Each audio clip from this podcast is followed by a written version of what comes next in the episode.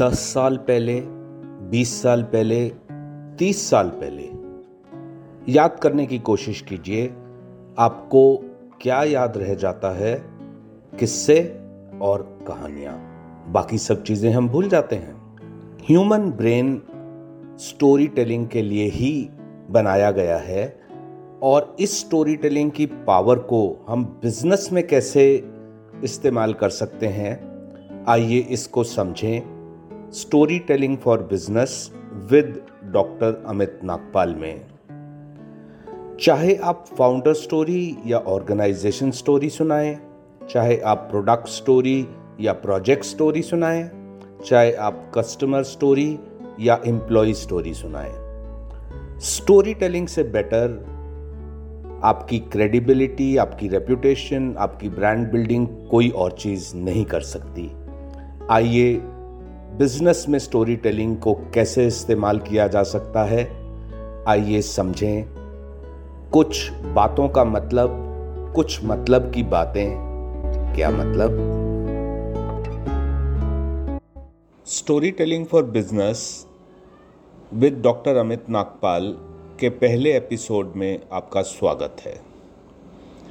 हर episode में हम story telling के एक नए एप्लीकेशन की चर्चा तो करेंगे ही, उसके साथ साथ हम एक और रिलेटेड मुद्दा लेंगे। जैसे इस एपिसोड में मैं डिस्कस करूंगा qualities of a good story, एक अच्छी स्टोरी में क्या क्या चीज़ें होनी चाहिए।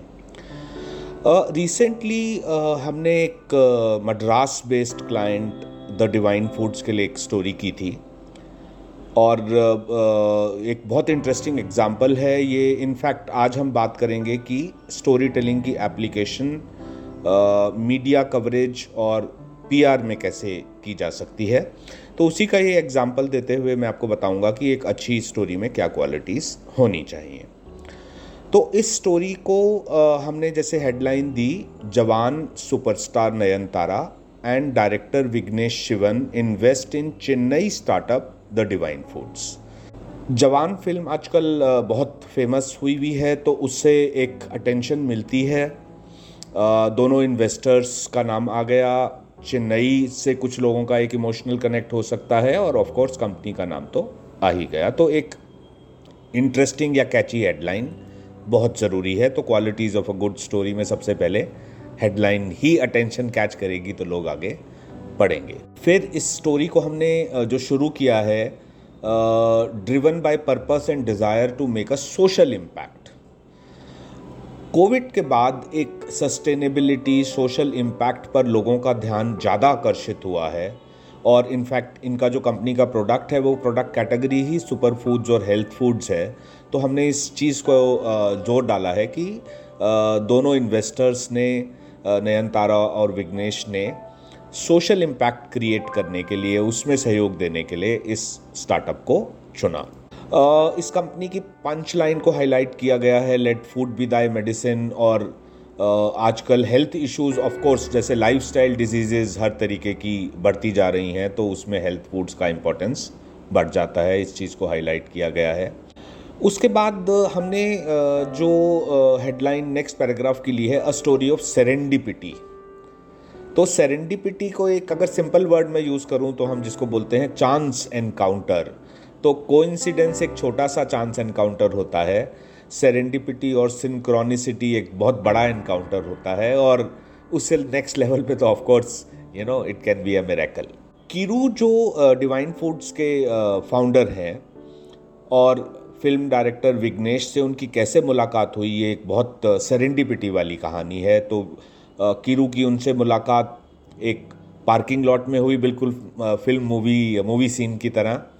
वहाँ पर उन्होंने विघ्नेश को अपना एक सैम्पल प्रोडक्ट दिया और फिर कुछ महीने तक कुछ भी नहीं हुआ और अचानक से एक दिन विघ्नेश ने सोशल मीडिया पे पोस्ट किया कि बहुत अच्छा प्रोडक्ट है। उसने कंपनी को इंस्टाग्राम पे टैग किया और पूछा कि इसके फाउंडर कौन है। और ऑफ कोर्स उसके बाद किरू विघ्नेश से मिले। उन्होंने हमने इस चीज़ को भी हाईलाइट किया है कि किरू ने करेजियसली विघ्नेश से पूछा कि क्या आप इस स्टार्टअप में इन्वेस्ट करना चाहेंगे और ऑफ कोर्स जवाब में हाँ था। अमेरिकन एजुकेशन, इंडियन हार्ट अगला जो हमने पैराग्राफ लिया है, तो किरू की जो अमेरिकन एजुकेशन है, यूनिवर्सिटी ऑफ मैसाचुसेट्स का रेप्यूटेशन बहुत अच्छा है, बॉस्टन में है, और उसमें उनका अमेरिकन एजुकेशन हुआ, और इंडियन इमोशंस, इंडियन हार्ट को हमने हाईलाइट किया है कि हम उन्होंने एक ऐसे प्रोडक्ट को चूज़ किया जहाँ से वो किसानों की, फार्मर्स की इनकम को भी बढ़ा सकें और लोगों की हेल्थ में भी कंट्रीब्यूट कर सकें। तो इसको एक तरीके का आप सोशल एंटरप्रेन्योरशिप भी कह सकते हैं। अगला हमने इसमें स्टोरी में लिया है मैजिक ऑफ टर्मरिक, जो हल्दी का क्या मैजिक है, और डिवाइन फूड्स कैसे हल्दी के प्रोडक्ट से शुरू हुई और फिर उसने कोकोनट शुगर से लेकर और मिल्क एडिटिव, पारूती पाल जैसे प्रोडक्ट्स बनाए। उसके बाद ड्रिवन बाय पर्पस पे बात करी है हमने कि किरू के लिए के पर्पस था, और किरू जो है इंडियन स्टार्टअप इकोसिस्टम के लिए एक इंस्पिरेशन बन गए हैं।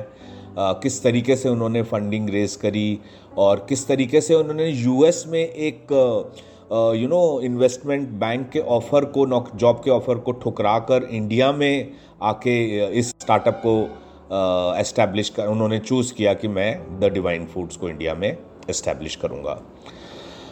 फिर आखिरी पैराग्राफ में हमने बात करी है marketing local products globally. US का फूड एंड ड्रग एडमिनिस्ट्रेशन का अप्रूवल तो एक प्रोडक्ट के लिए मिला ही है, और साथ साथ ये कंपनी लोकल प्रोडक्ट्स को ऑल ओवर द वर्ल्ड दुनिया में लेकर जा रही है। 25,000 कस्टमर्स बन चुके हैं। यूएस, यूके, ऑस्ट्रेलिया, सिंगापुर जैसी कंट्रीज़ में इसके प्रोडक्ट्स खरीदे जा रहे हैं, और इन चीज़ों को हाईलाइट करके हमने कंपनी की ब्रांडिंग और क्रेडिबिलिटी, रेप्यूटेशन बिल्ड करने की कोशिश इस कहानी से की है, और बड़े अच्छे एक सेंटेंस से हमने इसको, स्टोरी को फिनिश किया है। While foreign countries are selling strawberry and avocados to Indians, the time has come for India to sell its traditional products in the global markets. तो हिंदुस्तान के लिए एक मौका आया है कि अब वो अपने ट्रेडिशनल प्रोडक्ट्स को दुनिया तक पहुंचाए। आशा करता हूँ आपको ये एपिसोड अच्छा लगा होगा और कुछ सीखने को मिला होगा। Thank you. कुछ बातों का मतलब, कुछ मतलब की बातें, क्या मतलब।